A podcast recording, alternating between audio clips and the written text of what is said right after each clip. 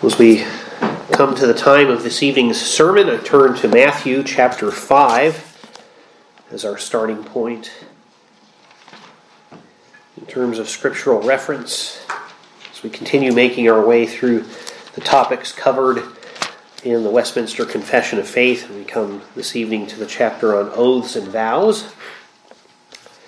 The title of that chapter is of lawful oaths and vows. So we're dealing with lawful oaths and vows. What is lawful for Christians to vow or to take an oath, to commit themselves to? This evening, here we read a oft misunderstood passage. We'll give some context here tonight as well that will help us understand it. In Matthew chapter 5, I'm going to read here verses 33 through 37. So, this is the Lord's Word as he inspired the Apostle Matthew to recall perfectly the words of Jesus Christ and to record them faithfully under his inspiration. So, this is the very word of the living God. Again, Matthew chapter 5, verses 33 through 37. And this is Jesus speaking.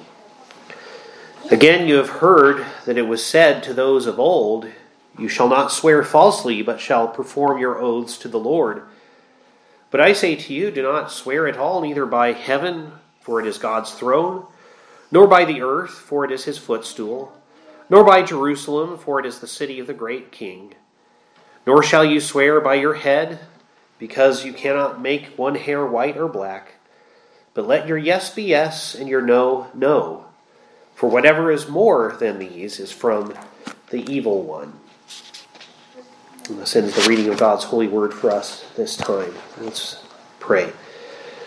Lord, indeed, we pray that you would bless the reading, the preaching, the hearing of your word this evening. Grant that the words of my mouth and the meditations of all of our hearts might be acceptable in your sight, that we might grow up to the fullness of the image of Christ Jesus, who is our perfect Savior. As we pray in his name. Amen. Something I mentioned a while back in our study of what the appropriate elements of public worship of God are was that oaths and vows may be included in worship services when the occasion warrants it. That's uh, what we noted was taught by the Westminster Confession. We might think of things like ordination vows, baptismal vows, and so on, the, the covenant of communicant membership, which the queries of which and the answers to them are in effect vows, promises that we're making to God.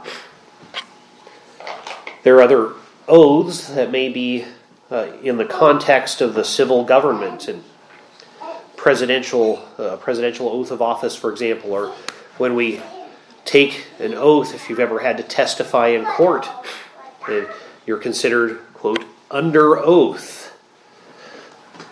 And sometimes I was a bit disturbed one time when I had to, to give testimony in a court, and they just declared me to be under oath, and I hadn't taken any oath.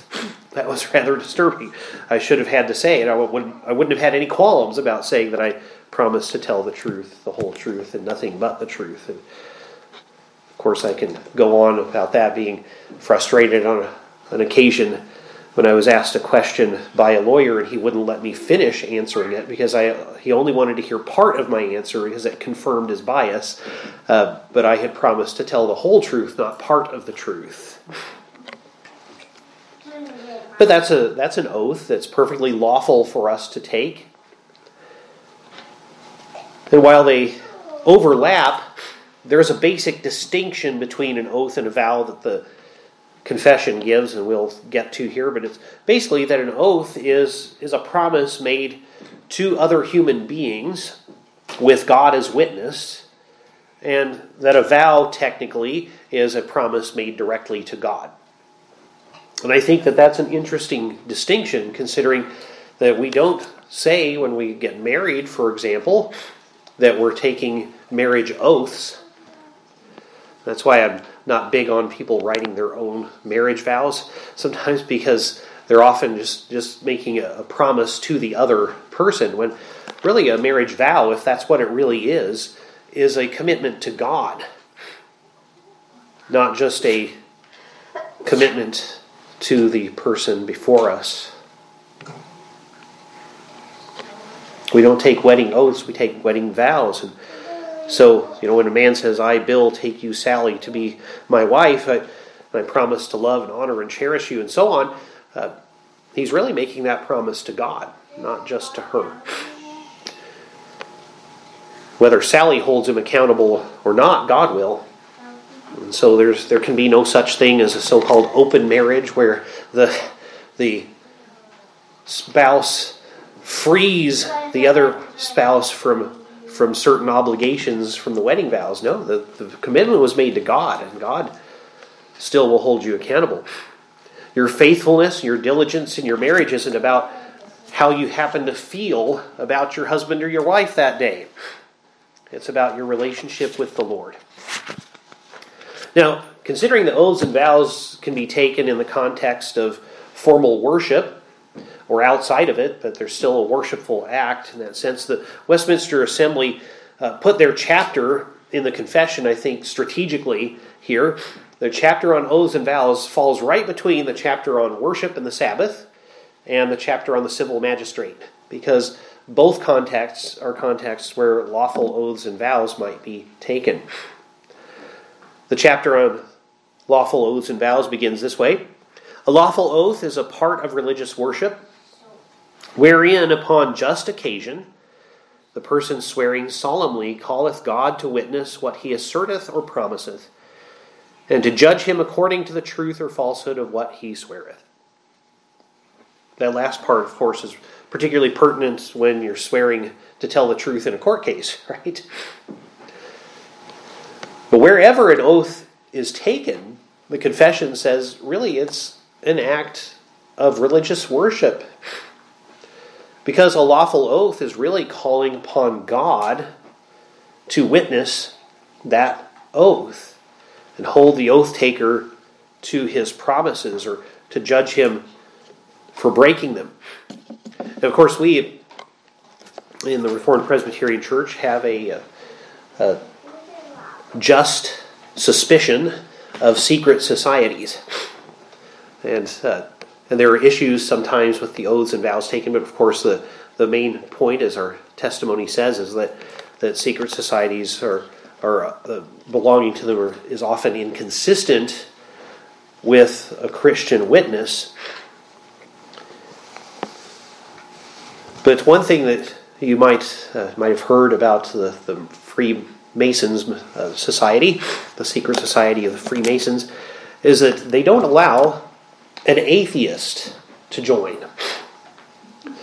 Why would they not allow an atheist to join? Well, the historic reason for that is perfectly logical in light of what we just learned about oaths. Even though we have a problem with with uh, the existence of the secret society in the in the first place, we wouldn't disagree with this problem that they would have. Why why would they have a problem with an atheist joining? Well, because who's going to hold him accountable to any oath he takes? Why would he be afraid to break an oath? Because the notion is that there is a God that holds you accountable to the oaths that you take. So, wherever an oath is taken, in a sense, it is an act of religious worship because all lawful oaths are calling upon God as witness and they're asking God, hold me accountable. Judge me for breaking this.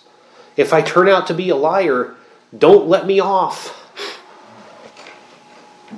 And then that's an assurance to the people that you're committing to, or that you're making this promise to, that you're saying, May God hold me accountable.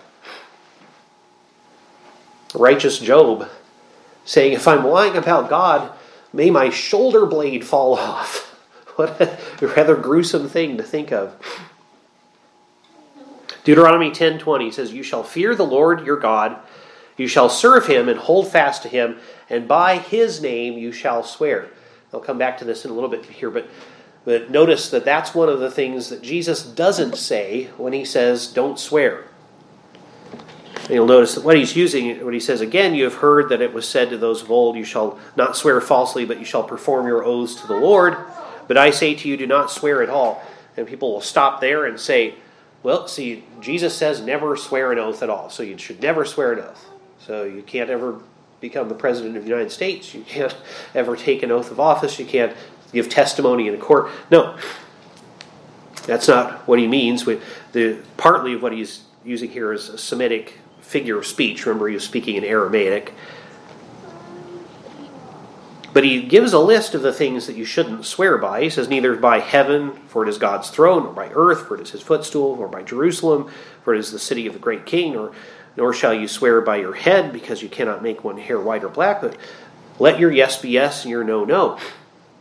But you'll notice that he doesn't say, Never swear by the name of the Lord. He'd be contradicting Scripture there. He said that Deuteronomy 10:20 says, "You shall name by or you shall swear by the name of the Lord." If you swear an oath, it has to be by the name of the Lord. Jesus is simply saying that we'll get into the details of it here. You can't get out from under the oath simply because you didn't call upon the, the Lord directly. So it's acceptable to swear oaths, but only if you're doing them rightly in the name of the Lord. You're calling upon the true God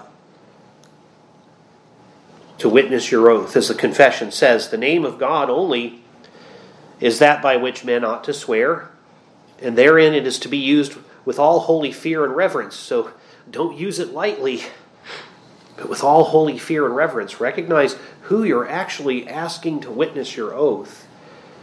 Therefore, to swear vainly or rashly by that glorious and dreadful name, or to swear at all by any other thing, is sinful and to be abhorred.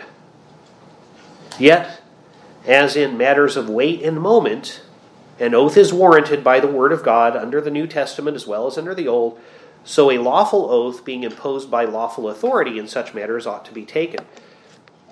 So, in other words, if you can't hold a particular position without taking a lawful oath, then take it. If there's anything unlawful about it, don't agree to that. But if there's anything lawful, that is, if it's consistent with God's word, you're not swearing an oath to sin in some way, then that's perfectly fine. And the lawful authority has the right to expect you to take that oath under certain conditions. Those have to be sworn with the understanding that God will hold us accountable, and anyone who knows this will swear by the Lord's name only. And the Lord's name must never be used lightly. Think of Exodus 20, verse 7 You shall not take the name of the Lord your God in vain, for the Lord will not hold him guiltless who takes his name in vain.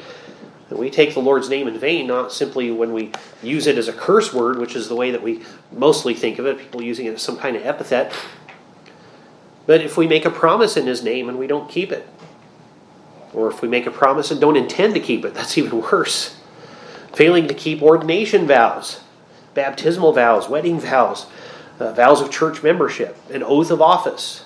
I'm saying vows here because we'll see the same kinds of rules pertain to vows when we get there. Any failure in these things takes the Lord's name in vain. So we have to be careful not to swear oaths or to make vows rashly or hastily. Because we have to be reasonably assured that we can keep them. Let the story of Jephthah be a warning to you. Jephthah's story is found in Judges 11 and 12. Jephthah was a mighty leader among the Israelites, especially those who lived on the east side of the Jordan River. Before, go, before going to battle, Jephthah superstitiously swears, thinking that this will sort of earn him points with God, so to speak, that if he wins, he will sacrifice to the Lord the first thing that he sees coming out of his gate when he returns home. We can't bribe God like that, and I think that Jephthah was taught in God's providence a distressing lesson about that, though he didn't react to that correctly, as we'll see here. So he wins the battle against the Ammonites, and he returns home. And the first thing he sees coming out of his gate is not a lamb or a goat or a bull, but his only child, his beloved daughter. Now, what Jephthah should have done there is consider the law that God gave through Moses, and he would recognize that when you find that you swear rashly and that you can't actually keep an oath without sinning, then what you're supposed to do is repent and go and make a particular sacrifice at the Lord's altar. But rather than repenting of the sin of taking the rash vow, Jephthah goes through with sacrificing his daughter, of course, which is an even worse sin. So be careful not to take an oath rashly. And if you find that you do repent of it, then thanks be to God, Christ has already paid the penalty for your sins. So flee to Him. But we also have to mean what we promise. In Jesus' day, many Jewish teachers were saying that an oath made in the name of anything but the name of the Lord directly didn't count. In Deuteronomy, we find, right, that, well, you shall swear by the name of the Lord. By him only shall you swear. We just read that a few minutes ago. And so, what some rabbis in Jesus' day were saying was so it's not really an oath if you swear by something else. So some Jews would cheat their Gentile neighbors in business deals, for example, by swearing by heaven or by the temple or by Jerusalem or by the hairs of their head. Now, a pagan thought, well, if I swear by Zeus's temple or the altar of Baal, they would anger Zeus. It would anger Baal for breaking the oath. So he believed the Jew who swore by the Lord's temple was going to hold himself accountable to, to keep the oath. And then the Jew would say, No, I didn't actually swear by the name of the Lord, and felt, felt free not to keep his word. So in Matthew 5, Jesus points out that, that all oaths are to God, whether you use something else and you shouldn't. But if you use something else, and you swear by the temple or by Jerusalem or by the hairs of your head, you'd better mean yes when you say yes and no when you say no. Everything else comes from the evil one. Any intent to get out from under your promises, that's what comes from the evil one. So, out of context, some have taken Jesus to mean that we should never swear oaths at all, as I said before. But, but Jesus was dealing with this false teaching that a promise made without naming the Lord directly could be broken. And he said, You'd better mean it when you say it. Let your yes be no, yes and your no be no. In 2 Corinthians 1.23, for example, Paul swears an oath with God as witness. If it was wrong to swear an oath, it's pretty funny because God there inspired Paul to write about swearing an oath. In Acts 18, we know that he made a religious vow. So oaths, especially ones necessary for a particular situation, oaths of allegiance, oaths of office, an oath to swear to tell the truth in court, those are appropriate to take.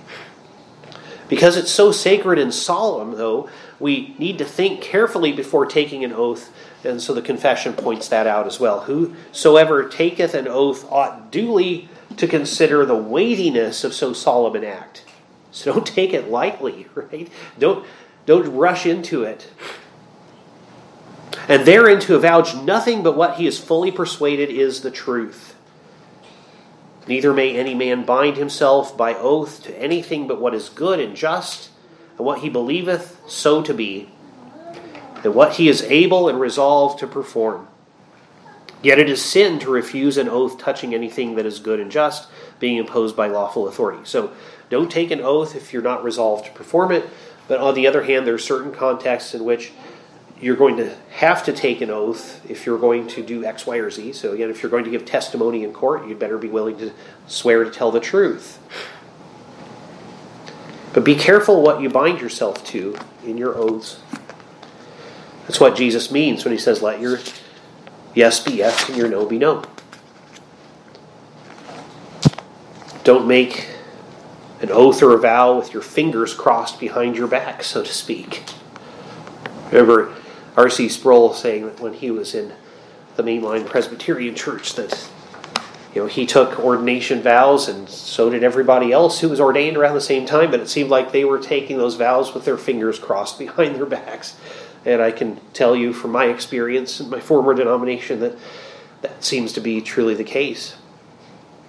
You know, people promised to submit to the very confessional standards that we're studying right now, but didn't. In a lot of cases, I don't think even knew what the content of those standards were.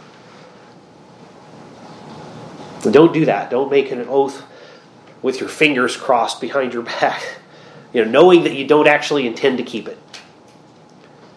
Make sure what you're promising is good according to God's law.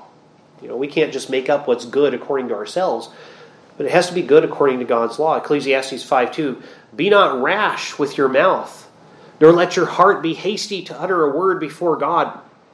For God is in heaven, and you are on earth. Therefore, let your words be few. And again, we have to mean what we say, Ecclesiastes 5 5, and just a few verses later. It is better that you should not vow than that you should vow and not pay. A good and just oath, or in that case a vow, should not be refused, but we have no right to take the commitment and not mean it. And also not to mean what it's plain we're saying. This is another problem, say in my former denomination and others, that well, they'll, they'll say, well, yeah, sure, I took that ordination vow, but here's what I really meant by it. But the confession says an oath is to be taken in the plain and common sense of the words without equivocations. In other words, without saying, well, I mean something different by this word that I know you understand. You know, politicians do that a lot. Right? The double speak, where they, they say one thing and they're defining the word differently than they know everybody else is. Sometimes uh, liberal theologians and Bible scholars will do that too. They'll, I've told you about before how they'll try to pull a fast one.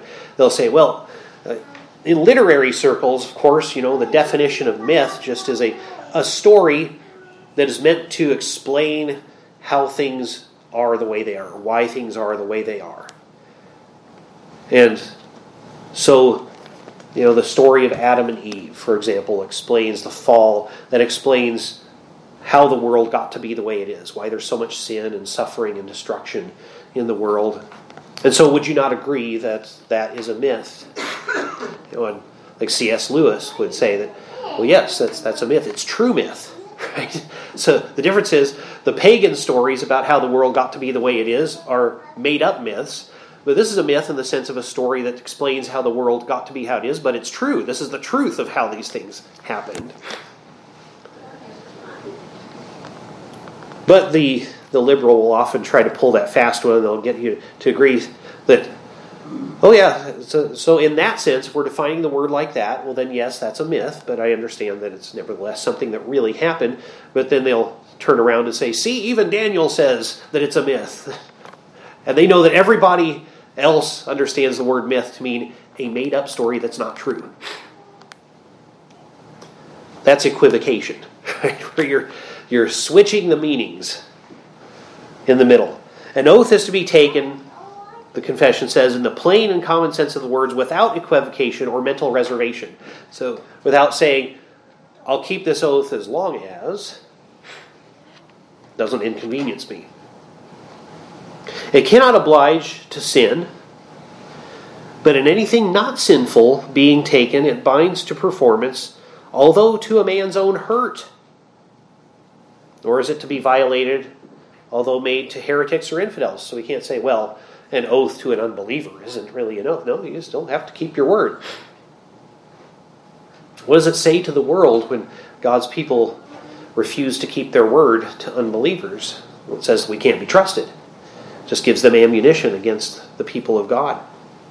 Psalm 24 4 says that we cannot approach God unless we do not swear deceitfully tricker, tricking others with our words, having a deceptive contract that takes advantage of others. That's sin. Psalm 15:4 blesses the man who swears to his own hurt. Is that not that he swears in the first place trying to hurt himself, but the man who swears an oath and then finds, well, keeping this isn't breaking God's law, but if I keep it, it's going to damage me financially, it's going to be hard, but he still does it. It's going to put me in danger, he still does it. He keeps his oaths and vows even when it's not convenient. Now, so far, the confession has dealt with oaths, but its wording about vows is similar, and so that's why I've been interchanging these things so far. But I'll just read to you what it says about vows. A vow is of the like manner with a promissory oath and ought to be made with the like religious care and to be performed with like faithfulness. The only difference is that it's a promise made directly to God, not simply to other people calling upon God as witness. Numbers 30, verse 2 If a man vows a vow to the Lord or swears an oath to bind himself by a pledge, he shall not break his word, he shall do according to all that proceeds out of his mouth. So just like oaths, a lawful vow is made to God alone. And so that's why the confession says it is not to be made to any creature but to God alone. Of course, this is even more so with vows because you're actually supposed to be promising directly to God, so you can't have any uh, anything in between or a false god or something else as mediator for Christ, who is also God, is the only mediator between God and man. It is not to be made to any creature but to God alone, and that it may be accepted. It is to be made voluntarily out of faith and conscience of duty in a way of thankfulness for mercy received or for obtaining of what we want. So, thanking God for something He's already done, or saying, Lord, I will do this thing, praying that you will give me this blessing it has to be something consistent with His Word, though. Because whereby we strictly bind ourselves to necessary duties or to other things, so far and so long as they may fitly conduce thereunto. So we might think of in the Old Testament the Nazarite vow, where somebody would commit themselves to serving the Lord for a particular period of time, and during that time they would say, I will not cut my hair, I won't drink any alcohol, I won't touch any unclean thing. Psalm 76, 11. Make your vows to the Lord your God and perform them. Deuteronomy 23, verses 21 through 23. If you make a vow to the Lord your God, you shall not delay to fulfill it, for the Lord your God will surely require it of you, and you will be guilty of sin. But if you refrain from vowing, you will not be guilty of sin.